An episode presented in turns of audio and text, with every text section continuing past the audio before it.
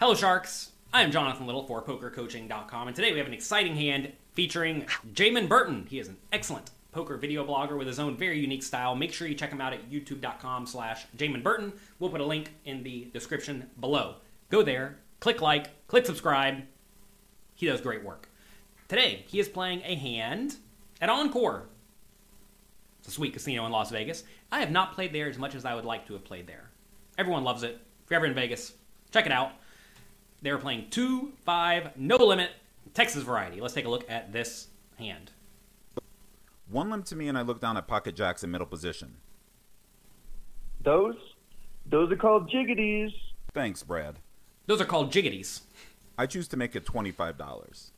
Action folds to the big blind. He calls, as does the original limper. Okay. The three of us see a flop of four of diamonds, seven of diamonds, seven of spades, and action is quickly checked over to me. So, whenever you are checked to on this paired board, multi way, you have to be a little bit careful because it's kind of easy for either the limper to have a hand like 8 7 suited or the big blind to have all sorts of stuff like 7 6 offsuit, right? That said, I do think you want to bet the pocket jacks in this scenario using a medium bet size. Um, the pot's $80. I think you can go something like 40 or 45. That's going to get called by some worse hands like pocket fives or ace four or all the draws. And also, it'll make your opponent fold out some hands that just have some equity, like king of diamonds, five of clubs for overcard, backdoor flush draw, backdoor straight draw, right?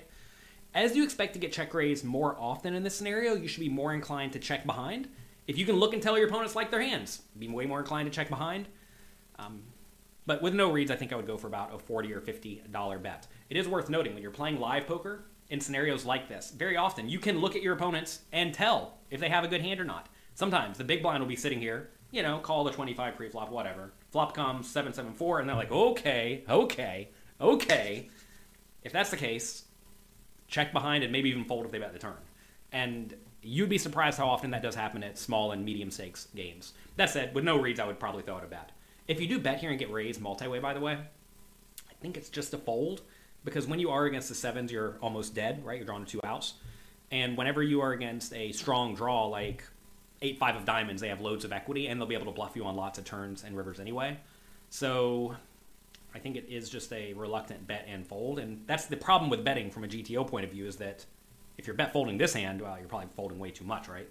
But it could be fine, and I think it is fine against most people who play a little bit too straightforwardly, as they very often do in small and medium stakes cash games. Okay.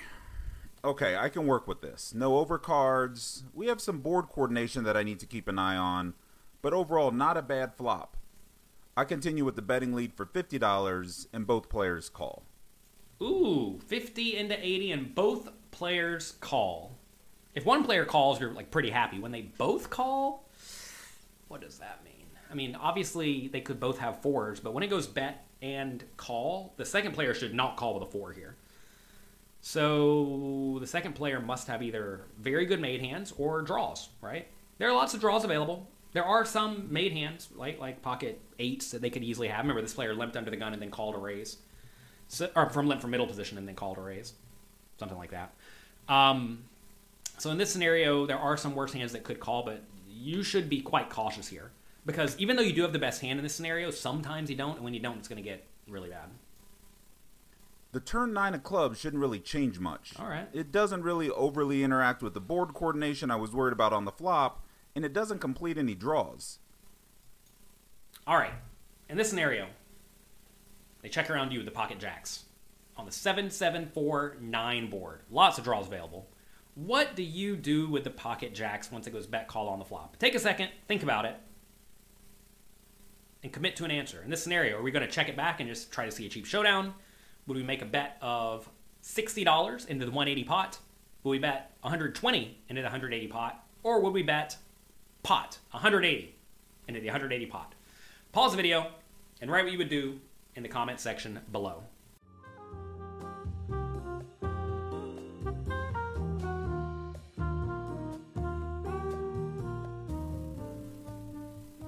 All right.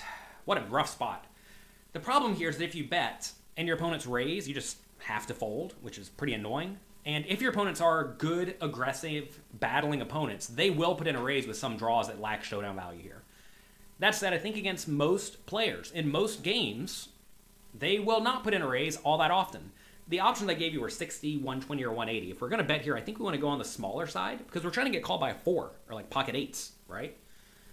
Um, so I think if you're going to bet in this scenario, you want to go kind of small, like 60, 75, something like that. The problem with that is, is that your opponents may see that small bet and decide to attack it if they're sitting here with a draw. So as you have a better idea of how your opponents are going to respond to a bet, I think you can be more inclined to bet. If you're not sure they're going to play, or if you think they're overly aggressive in this scenario, then I think you have to be a little bit cautious and go for a check behind. I think either play is fine between betting small and checking behind. You don't want to bet big because when you bet big, what's going to happen is, well, they're always going to call the seven. They're going to fold out a hand like in four or pocket fives. So you're really only going to get action from sevens and good draws, and you're not actually in that great shape against sevens and good draws.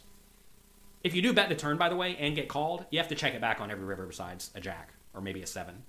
So be very, very cautious in that scenario. If you bet and get called again, if they do have a hand like a four, they're just never going to pay you on the river. And if they have a busted draw, they're not going to pay you. But if they have a seven, they're always going to call, right? So if you do bet turn, you have to check back river. Unless they're just like the most bad straightforward players who never slow play. It's just a big nothing. Both players check to me again. Unless one or two of these guys has a seven, I should be in the clear.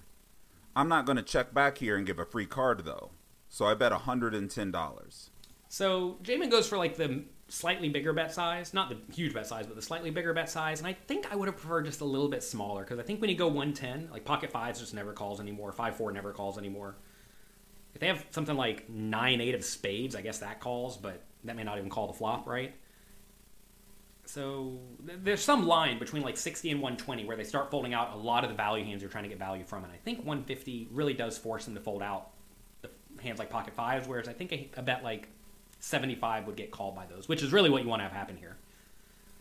Whatever, he goes for the bet. The big blind takes no time with it at all and calls. The under the gun limper, though, he has other plans. He raises to $400. All right. The nice thing about betting 110 is that if you do bet and get raised, you know what you do with your cards? You muck them. Don't even think twice about it. In this scenario, when this player check raises under the gun, they could easily have lots of sevens. They could easily have random pocket fours or pocket nines, right? This is just a fold. Easiest fold in the world. Easiest fold in the world. Jaman, please don't stack off here. Please don't stack off here. What a lot of people do wrong in this spot is they call or they even shove, thinking, all right, well, you would have bet a seven earlier. You would have raised me with a seven earlier. You'd never check it twice. I know how you play. Therefore, you must have a draw. You know what? I'm all in. That would be horrible, horrible logic because you do not know how your opponents play. And uh, I can pretty much guarantee you when someone limps under the gun, calls a raise, check, calls a flop bet, checks a turn, faces a reasonable bet and a call, and then they raise, that player either has like 10 8 of diamonds, 6 5 of diamonds, or a full house, or a 7. So you got to fold in this scenario. I don't know this guy, but it seems hard that he'd be overvaluing a 9 here. Mm-hmm. It's possible. You can't even really have very many nines besides nines with a diamond, like 9 8 of diamonds or something. But even then, that's in great shape, and people people would not raise that because it has good showdown value. Unlikely, but possible that he has pocket 10s and he just thinks they're good. That would be terrible. But it's much more likely that he has something that has me crushed in drawing to two outs. At best. I quickly just let the jacks go. Good fold. I honestly. Come on, let's be honest. In the chat, would you have quickly let the jacks fold? If you would, congrats to you. Give yourself a little pat on the back in the comment section below. You deserve it. Expected the hand to be over at this point. Yeah. So okay, let's let's put ourselves in the big blind shoes now. Say we were sitting here with a draw. We would reluctantly call, but I think it's pretty tough because we could just be against the full house, right? Like pocket nines makes a lot of sense. Pocket fours makes a lot of sense. Nine seven suited, sure, but they could have ace seven suited, king seven suited, queen seven suited, right? They could have all that random nonsense limping from early position.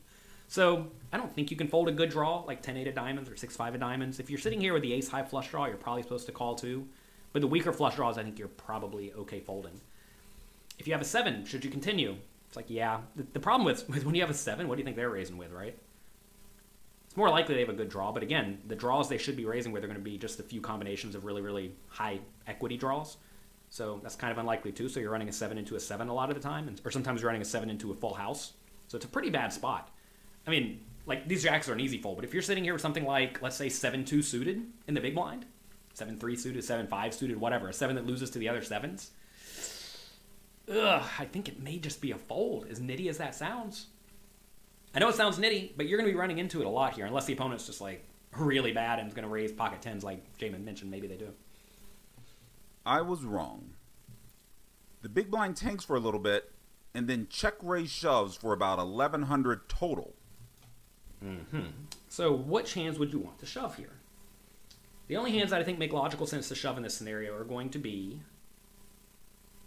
premium, or like again the, the straight flush draws that try to get they're trying to get like ace high flush draw to fold.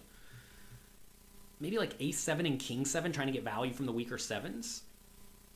And then you have to ask, would you shove full houses? And I don't think you should shove a full house because if you're sitting here and your opponent does have a seven, if it's a weak one, they may even find a fold.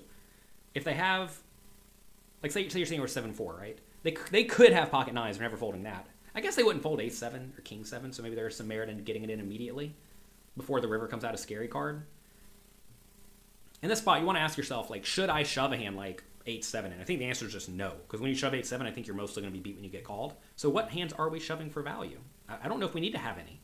Like right here, I don't want to shove draws because he's just always calling when I'm dead, and you will be dead a lot of the time and therefore we shouldn't be shoving any value hands either, right? Unless you can just look and tell your opponent has a seven and you're sitting here with like pocket fours or pocket nines. But the problem with that is that if your opponent's sitting here with like eight five of diamonds, he's going to fold to a shove if he's anywhere near decent, right? So I'm not sure we're supposed to have much of a shoving range in this scenario. I think you're supposed to call everything. I could be wrong about that. I'm wrong sometimes, but I think this is a spot where you don't want to be shoving much of anything because if you do have the nuts, you want to keep your opponent in, and if you do have a draw, you don't want to put all your money in because when you get called, you're in terrible shape. Which then gets snap called by the under the gun limper who covers him. Mm-hmm. What the hell just happened? I shouldn't have looked at the river. I knew I just shouldn't have looked at the river. Unbelievable. On the river, the Jack of Diamonds peels off, which would have given me top full house. Ooh, that would have been a fun river because if you let it go check, check, check on the turn, as we said, maybe you could have. You get that jack of diamonds on the river, the flushes are going to pay you, the full houses are going to pay you. You only lose to the quads. Holy moly. Maybe he's against quads. I think he's against quads. The under the gun limper exposes pocket fours for a flopped full house. Mm-hmm. In the big blind, well, he turns over pocket nines for a turned full house. Wow. Just wow. wow, just wow. Sometimes that's how it goes. Sometimes that's how it goes. That's gonna be it for today. I like the way Jamie played this hand. Sometimes, sometimes it just doesn't work out. Poker's a fun game, am I right? Poker's a fun game, am I right? That's it for today. Have a great, great day. Thanks for being here again. If you like this video, check out Jaman Burton's video blog at youtube.com slash Burton. Click like, click subscribe, and have a great, great week.